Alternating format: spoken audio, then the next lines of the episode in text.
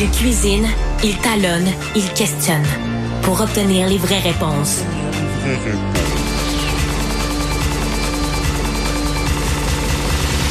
Du Trisac. Luc Tassé est avec nous pour parler de politique internationale. Monsieur Tassé, bonjour.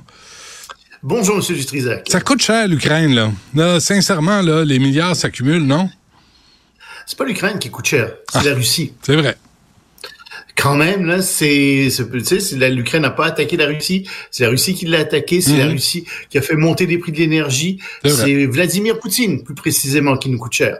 Alors oui, on est obligé de casquer parce qu'il faut défendre la démocratie, parce qu'on sait que Poutine, ben, il s'intéresse de plus en plus à prendre de l'expansion en Europe, et pas juste en Ukraine. Alors bon, le problème, c'est que les Américains euh, veulent pas, enfin non, pas les Américains. Donald Trump fait pression sur les républicains du Congrès pour euh, bloquer l'aide vers euh, l'Ukraine dans une certaine mesure. Il y avait un grand, euh, ils avaient réussi à s'entendre, les républicains et les démocrates, sur l'immigration, mais Trump a dit non. Euh, faites pas ça. Alors finalement, les républicains ont bloqué l'accord biparti entre des républicains et démocrates parce que dans le fond, tout le monde se doute que même si ça allait dans le sens de ce qu'il voulait, lui veut pouvoir parler à parler, continuer à parler de l'administration Biden qui sera incompétente en matière d'immigration, etc. pendant un an encore jusqu'aux élections, Ouais. très certainement. Donc, il veut pas d'entente. Le problème, c'est qu'avec cette entente-là, venait une autre entente qui était accrochée à ça, qui était l'entente pour financer et Israël et l'Ukraine. Ben là, non. Il n'y a pas d'entente en ce moment. On ne sait pas quand est-ce qu'il va y avoir une entente. On ne sait même pas s'il va y avoir une entente. Alors, les Européens, de leur côté, sont, se disent, ben, il faut qu'on finance. Il faut qu'on avance de l'argent à l'Ukraine.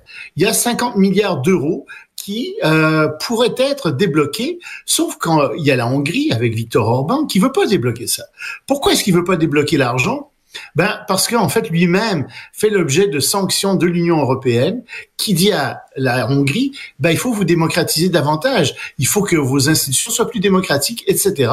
Quand vous reculerez sur ça, on vous donnera 20 milliards de dollars que, 20 milliards, pardon, de- d'euros que vous devez recevoir. Alors, bon, on dit très bien. En fait, vous allez me les donner maintenant, sinon je ne vous euh, permets pas d'envoyer de l'argent à l'Ukraine, 50 milliards de dollars. Donc, il y a une réunion demain, une grande réunion de tous les dirigeants européens, et ça va barder, ça barde très fort. Hmm. Déjà, on fait des pressions énormes sur la Hongrie en disant ah oui, tu veux jouer comme ça? Ben regarde bien, on va couper tous les fonds qui vont vers la Hongrie si tu veux aucun fonds. Puis regarde bien ce qui va arriver aux investisseurs étrangers qui vont perdre confiance en l'économie hongroise. Donc, ça joue super dur euh, euh, dans ce cadre-là. Mais il faut que l'Ukraine ait de l'argent. Mais même si l'Europe débloquait de l'argent, c'est de l'argent qui serait qui doit être versé pardon à l'Ukraine avant 2027. Donc c'est encore loin 2024 2026. Ils ont besoin d'argent maintenant. Ben Donc oui. il y a un problème qui se pose avec ça effectivement. Là, méchant Boris veut se présenter contre euh, méchant Vladimir.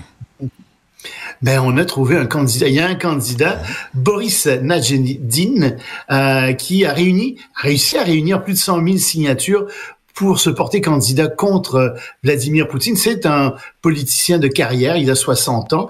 Il est contre la guerre en Ukraine. Euh, il est contre ce qu'il appelle la dérive autoritaire de Poutine. Il dit qu'il gagnera pas nécessairement les prochaines élections. Euh, c'est un euphémisme. Mais bon, il pense que les prochaines élections qui vont avoir lieu entre le 15 et le 17 mars, ben, vont constituer un point tournant dans la carrière de Poutine et que ça va amorcer son déclin. Donc, euh, on va voir si euh, effectivement il va être reçu comme candidat parce que il y a une commission électorale russe qui a une dizaine de jours pour avaliser euh, les, les candidatures.